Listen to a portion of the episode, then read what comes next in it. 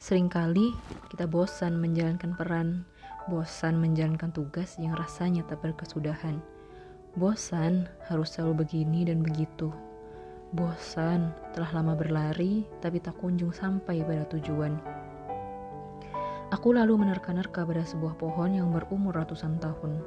Perahnya hanya berdiri di sana, tak ke mana-mana.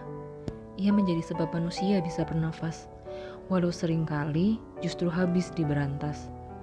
Tidakkah peranmu sangat membosankan? Tanyaku pada pohon. Atau pada batu yang berumur ribuan tahun. Tidak ke mana-mana. Terkubur pada kedalaman puluhan kilometer, ia menjadi pasak bumi. Sangat besar jasanya, tanpa pernah diketahui dunia.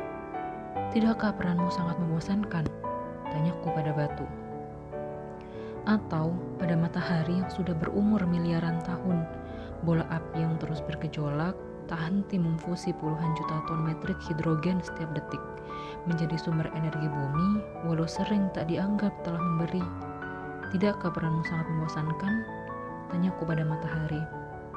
Al-Quran lalu menjadi juru bicara mereka. Semesta bilang, tak pernah bosan.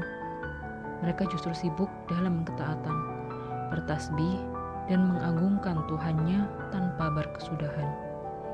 Tugas kita hanya menyibukkan diri mengabdi dan memberi, berusaha menjalankan peran terbaik yang Allah beri, hingga Allah sudahi masa kita di bumi. Hari ini, aku belajar dari semesta bahwa tak ada alasan bosan menjalankan peran. Hanya karena mengulangi siklus yang sama setiap hari, tak diapresiasi, apalagi tak dianggap telah memberi.